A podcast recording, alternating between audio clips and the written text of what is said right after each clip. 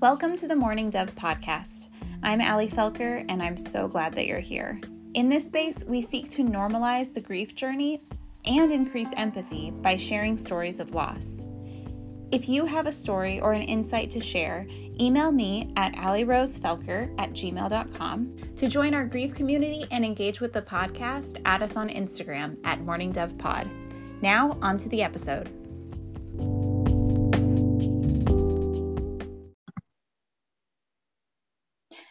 Hi, everyone. Thanks for tuning in to another episode of The Mourning Dove. Today, I am so excited to have with me Reid Peterson, who is the creator of an app called Grief Refuge, where you can have daily motivations. It includes a podcast, and it's just a really beautifully created app that can help assist you in your grief journey. Reid, thank you so much for joining us today. Ali, I'm grateful to be here. You actually have the cutest podcast, uh, grief podcast name. So I said, "Oh, I got to be on this." yeah, it was it was funny. I don't know. Um, actually, no, I do remember how I came up with the name. Um, we have a little. Um, it's not a headstone, but it's like a plaque in our backyard that has my son's name and his, you know, date of birth and things on it. And one day there were two mourning doves. Um, like standing by it and I thought, oh, that's kind of funny, like, you know, morning dove. And um, and I just thought about the name and I was like, you know what? I think that's what I'm going to name my podcast. I'm going to name it The Mourning Dove because it turns out that that's what they're not spelled morning like the time of day. The dove itself is called mourning because of the sound that they make. So I thought that was interesting. What a beautiful tribute. I thank you. Yeah, I, I love it. Um, Reid, I would love to start by just hearing your story. If you could share how you got involved in this work and then also how you got started with creating an app. Okay. Yeah, happy to share. It's complicated. So mm-hmm. hopefully we don't take everybody's time. but um, usually what comes to mind when I'm asked to share my story is I think of my stepfather, Warren. And Warren was a special person in my life he entered my life when I was only three years old, and uh, he raised me. He and my mom um, quickly jumped into a relationship and got married rather quickly. Uh, I think within six months of them meeting each other. And uh, Warren entered a household full of three children, all under the age of four. And he embraced us and he loved us and he cared for us. He provided for us. He and my mom were stressed a lot. And um, not too long after Warren entered our lives, he and my mom um, had more children. So they wanted more stress, I guess. but but Warren was just a rock, and he ended up dying in 2016. He battled multiple myeloma for eight years, and when he died, I actually went into some shockwaves of grief. And the reason, I think the reason why I went into some of the shockwaves of grief was because 10 years earlier, my biological father, Butch, um, also known as Donald, he died and he died by suicide. And when he died, I just grieved and also felt a lot of relief and mm-hmm. so when Warren died 10 years later, I thought I would be cool. I thought, hey, I've been here, done that. But I was, as they say, dead wrong. And um, that really just put me on a, a long journey of a lot of emotional pain, a lot of loneliness, and seeking support where I lived, working with counselors, working with bereavement support groups and local hospice, and feeling compassion and feeling empathy. But through my experience, I quickly learned that there's a lot of gap in the in between. And so when I felt a calling, because I guess my heart opened to help provide support in the way that I could for grieving people, I said, Hey, maybe I want to focus on the in between maybe I want to focus on what somebody can do when they're not physically with another person, whether it be a counselor, best friend, family member, and they don't want to read a book. And so that was, I guess, the idea phase of the Grief Refuge app. That's wonderful. Yeah, I so many people who were so helpful gave me so many books and i think that there are a lot of people who can read. Um, i just was in such a dark place. Like the idea of trying to read a book was just way too difficult. It was like i could barely even you know get out of bed. So the idea of sitting down and focused reading on something would was just too much so mm-hmm. I love the idea of having something that's so much more accessible in that in between. I think that's a great idea. Yeah, there's a lot of overwhelm and mm-hmm. it's overwhelm on so many different levels. And, you know, I think there's theories that say almost like literally the brain sometimes shuts down mm-hmm. and it's just like, hey, it's all about survival now. Yeah. And it's like, if I can get out of bed, I get out of bed. If I can eat something, I eat something and I live to see another day. Yeah. I think the grief can just hit that hard. And there's really not much energy or mental capacity to be able to to read something at yeah. that time. Yeah. Um so tell us about some of the other times in life that grief has impacted you um, maybe the people that you've lost or even the experiences that you've gone through yeah Actually, the first person that comes to mind is losing my grandmother. Uh, mm-hmm. I'll be the first to admit I'm a complicated man. And I just felt like, you know, through my growing up, uh, my relationship with my mom, you know, it was kind of like this not love hate, that's a little extreme, but like love stress. Mm-hmm. and um, so there's a lot of challenges in our dynamic. And my grandmother, who lived close, I think she lived about five miles away, um, she was very involved in our lives and i just felt deeply cared for um, deeply seen. She kind of saw Reid for the unique individual that Reid is and felt loved. And so when she died um, she died of a heart attack and she lived a solid life. I think she was 75 when she passed.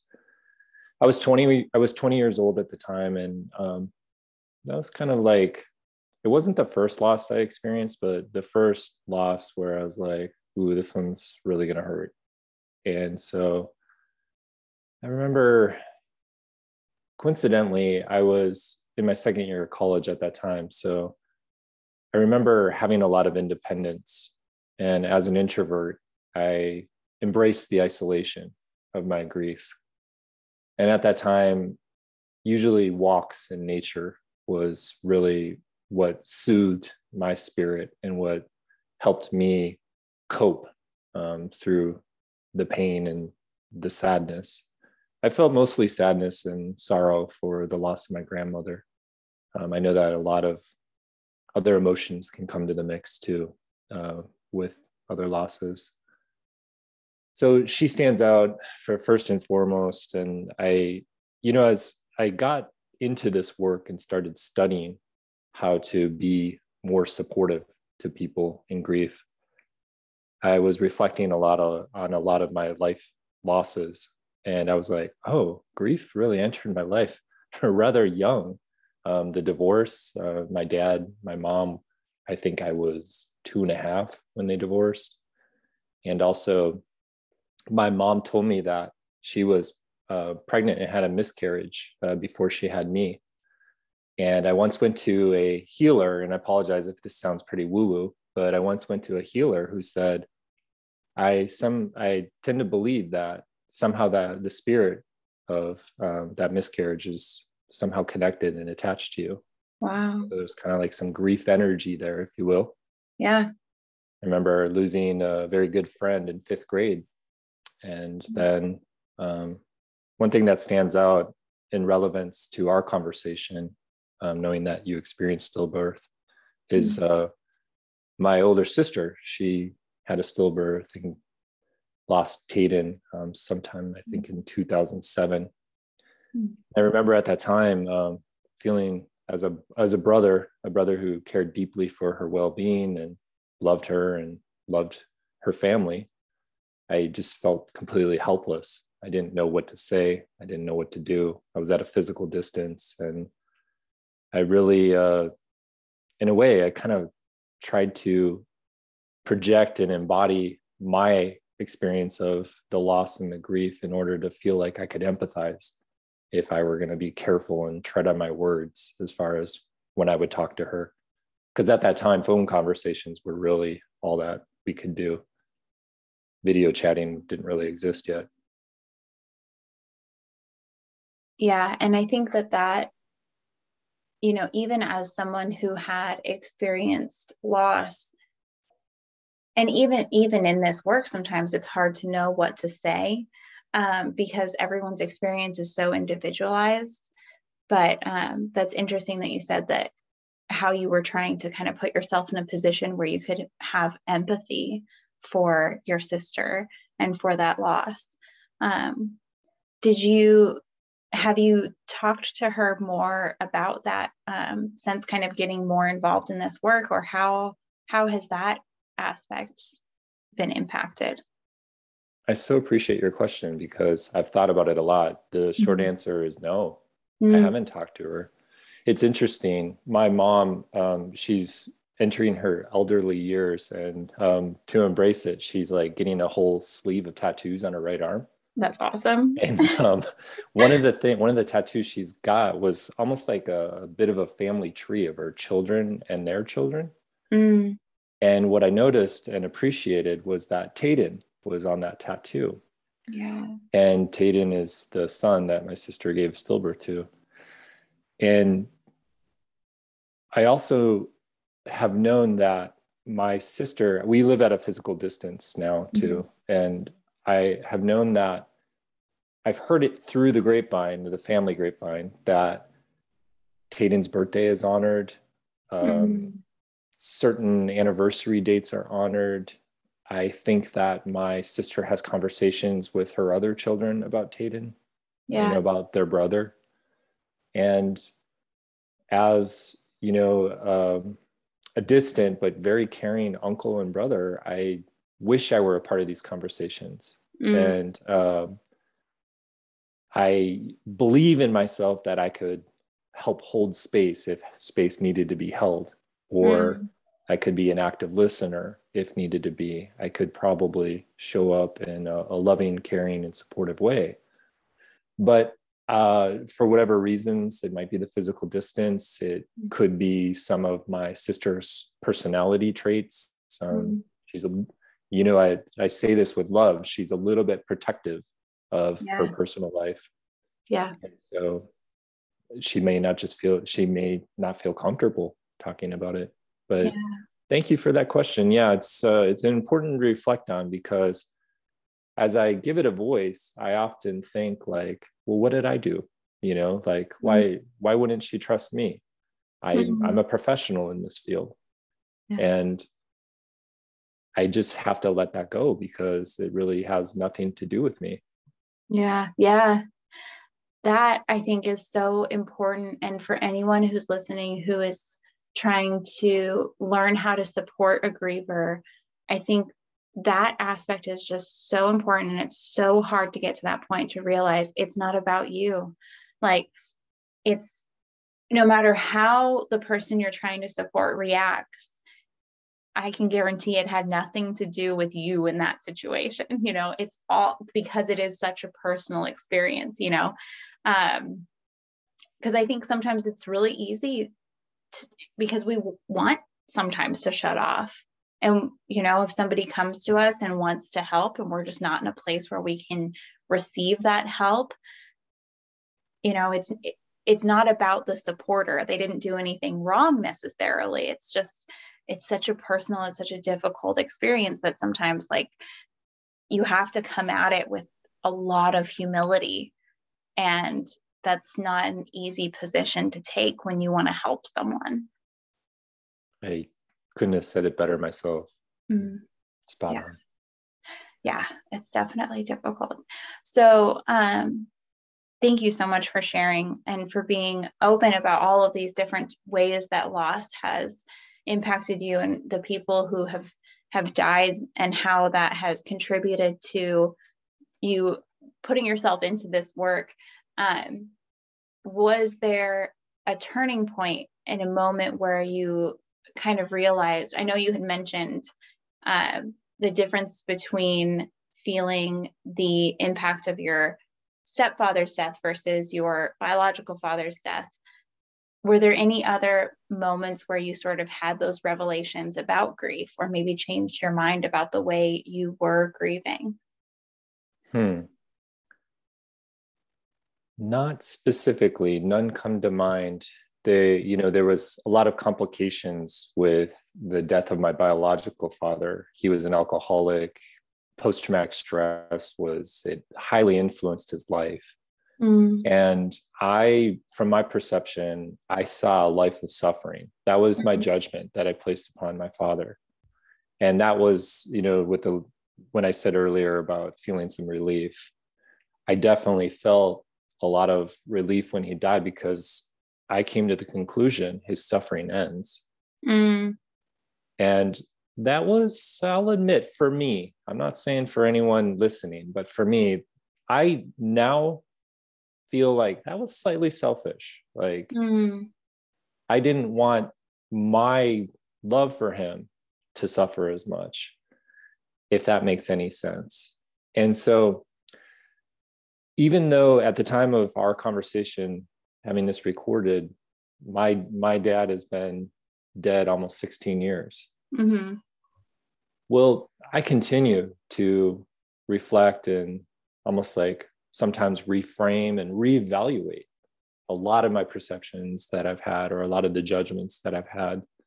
And I, you know, I've it's interesting because I've like I've realized I'm actually getting to know my father better despite him not physically being here. That's really interesting. And I think that um, really can resonate with people who have lost a child, um, either to miscarriage or stillbirth, because we never got the opportunity to get to know them on earth. I mean, really, like we we had however long we were pregnant with them. Um, but there is so much more exploration into who are you as a person and who can I imagine you to be and how can I continue to have a relationship with you, even though you're not here physically with me on earth. So I think that will really resonate with a lot of people because it sounds weird, but it's very real. And um, and I think that it's so wise of you to have realized that for you that was selfish because I think a lot of people who lose someone who is suffering, there is definitely a sense of relief. And um, I think sometimes that can be a selfless thing because you see the person who's suffering. But I think it's very wise of you to have taken a step back and realized what is sort of your intention in that and what is the spirit behind it, I guess. Um, did you wrestle with guilt in that? And um, how have you dealt with guilt in grief in general? I think wrestling is an understatement. Uh, grief, grief, or not grief, uh, guilt. I think won the battle. Uh, mm. I, I, definitely so. Hmm, uh, probably within six months after my dad's death, I started to feel a lot of guilt, mm. and there was a lot of processing of it. And uh, coincidentally, my dad he would enter in a lot of alcoholic treatment programs and creative expression was a part of the rehabilitation mm. and so i had inherited a lot of his artwork and so part of my process would be to uh, open up the artwork and look at it and just ponder i guess uh, for lack of a better word and just kind of be with it and that helped process a lot of my guilty feelings mm. um, it's still a work in progress uh, there are moments where I'll catch myself and I'm like, oh, wait, okay.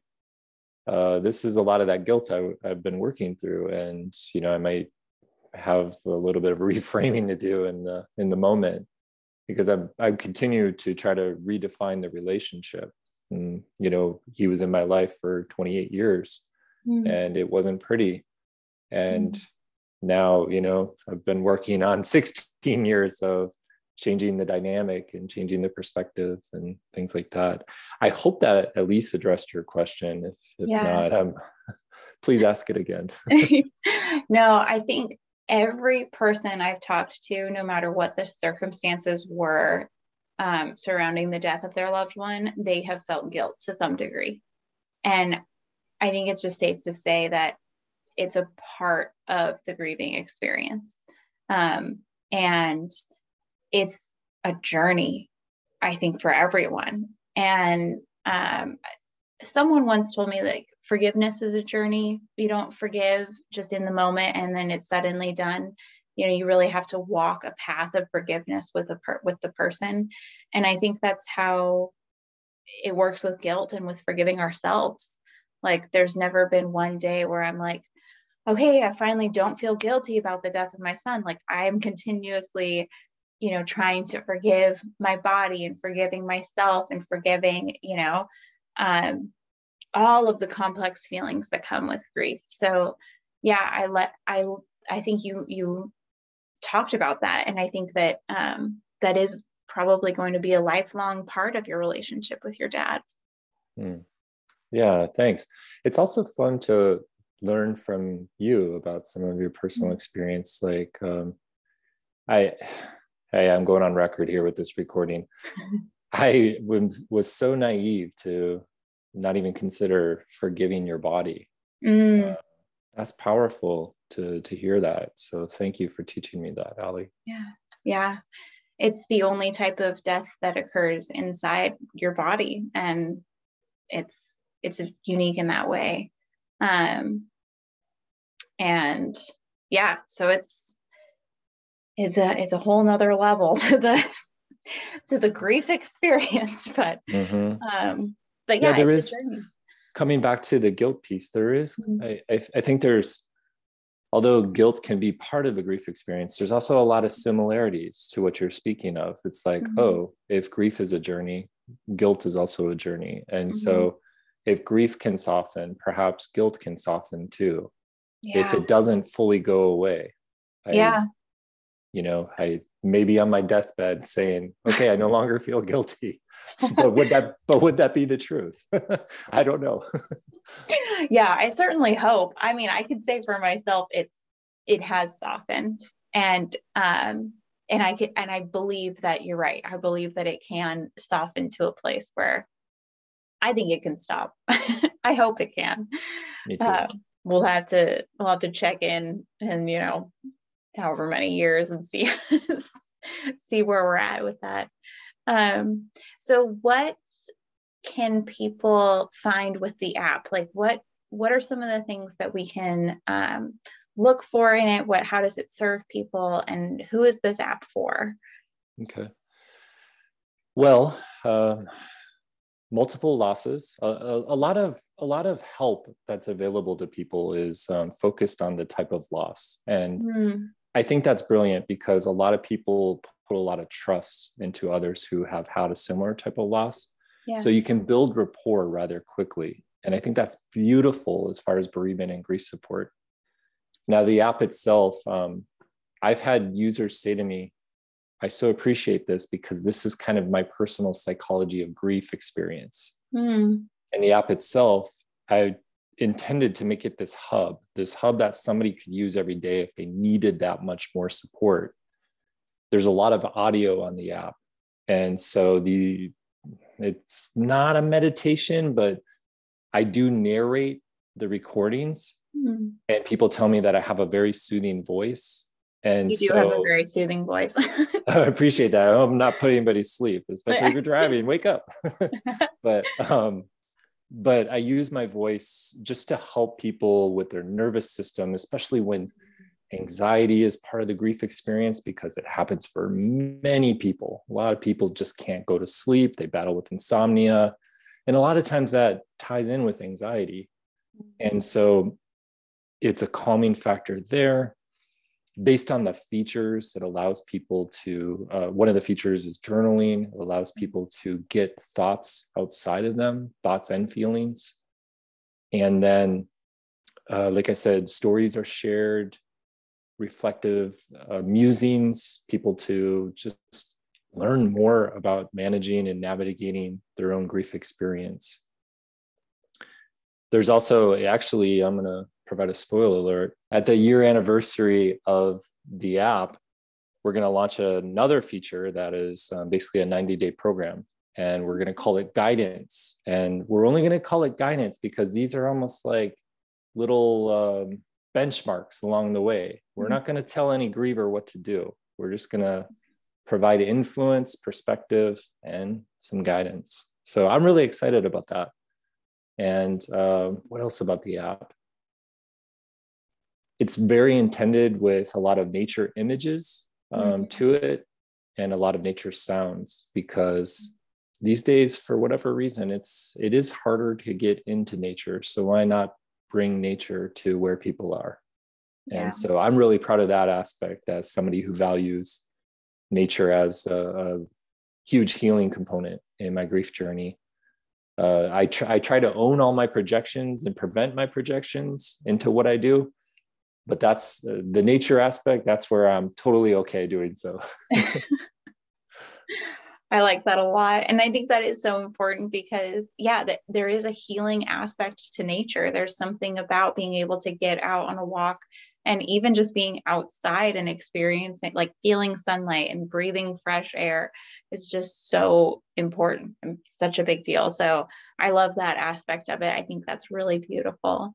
And i love the what you said about kind of connecting with your nervous system. Um, i don't know what i can't remember what language you used but um, i think that can have such a big impact on someone who has trauma that's included with their grief because a lot of times this can come alongside a traumatic event and that trauma is stored in our bodies. That's what trauma is right? So i think that can be especially important for someone who has experienced that.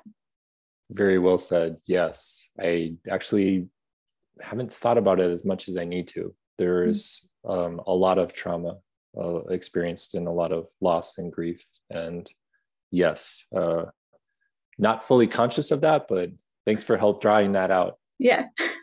But that, yeah, I think that will be incredibly helpful for a lot of people. And I'm excited to look into it myself because, um, you know, you, I feel like you can't get enough of this, right? Like there's, you can always invest more into caring for yourself and making sure that you are a healthy person. And so doing that in grief and having another resource for grievers is wonderful. So I noticed also on the app you are looking for partnerships. What are some of the things that um, you are looking to develop in the future? Well, in addition to adding more features that really just provide as much support as possible through modern technology to grieving people, we are seeking partnerships with businesses that, um, in the cases of uh, funeral homes, uh, because a lot of pressure is put on a funeral director mm-hmm. um, to uh, work with and serve family members, and a lot of family members are deep in their grief, and they're a lot of them are quite angry, and so we think that at least right now we're exploring the possibility of um, being involved in some of the funeral homes they call them aftercare programs Mm. And so grief, a lot of times bereavement uh, support or grief counseling, grief support groups are part of these aftercare programs. And so I, I still, I'm, I'm a huge supporter of all that. I don't want it to quote unquote change. I just want Grief Refuge to be seen as this app or this product that could help be supplement, you know, the, the bereavement support that's being provided. So that's definitely uh, one thing that's on our agenda to accomplish is develop those partnerships. And then we also see the value of uh, life insurance companies as partners. Mm-hmm. And when a death benefit is paid out, we have this bias, of course, that the grief refuge app should be provided as a gift. Um, we think that the life insurance company could uh, be a, a, wonderful act of service um, mm-hmm. to their mm-hmm. customers, um, and it may even build some loyalty uh, with you know next of kin family members, um, continuing their policies, etc. So. Grief Refuge is uh, just a baby right now, and we really want to grow it to uh, a gentle giant. And yeah. so, lots on our plate. Yeah. I love that. And I love the idea of businesses really seeing their customers as not just a customer, but really as someone that they can serve and someone that they can have, you know, such a personal relationship with. Because that's such a great way for a business to say, like, we truly value you as a person. We're not just going to give you the payout. We're not just going to, you know, give you our end of the of the deal, but we're going to care for your mental health in this experience as well. I think that's a beautiful idea. And I really hope that that comes to fruition and that uh, more companies realize what a benefit that would be and what a message it would send to their customers to say, we care so wholly about you as a person that we are going to gift this to you as well. I think it's a great idea.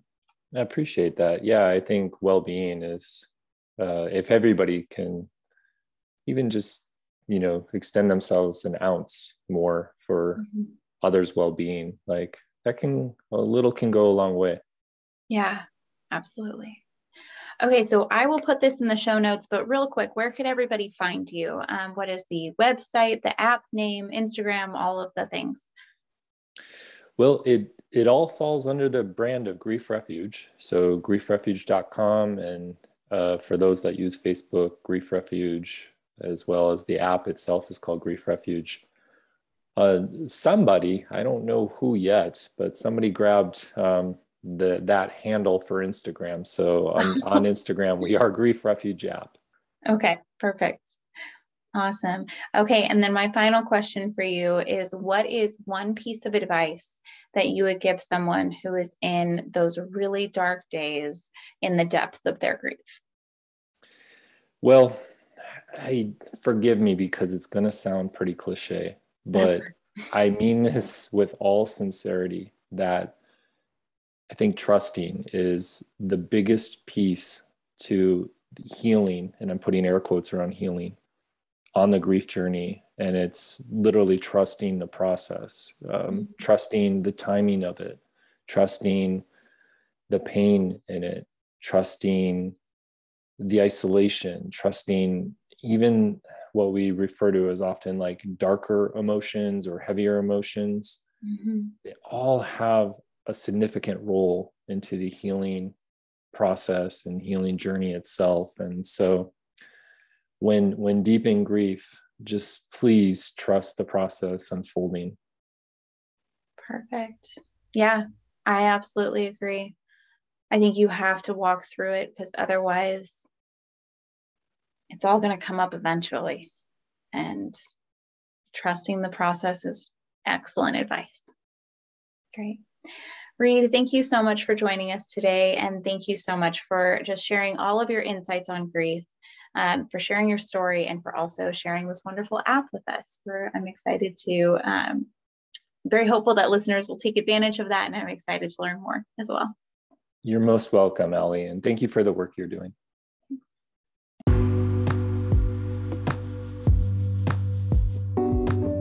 Thanks for joining us today. I hope our conversation brought you encouragement and strength, as well as the permission to give yourself grace.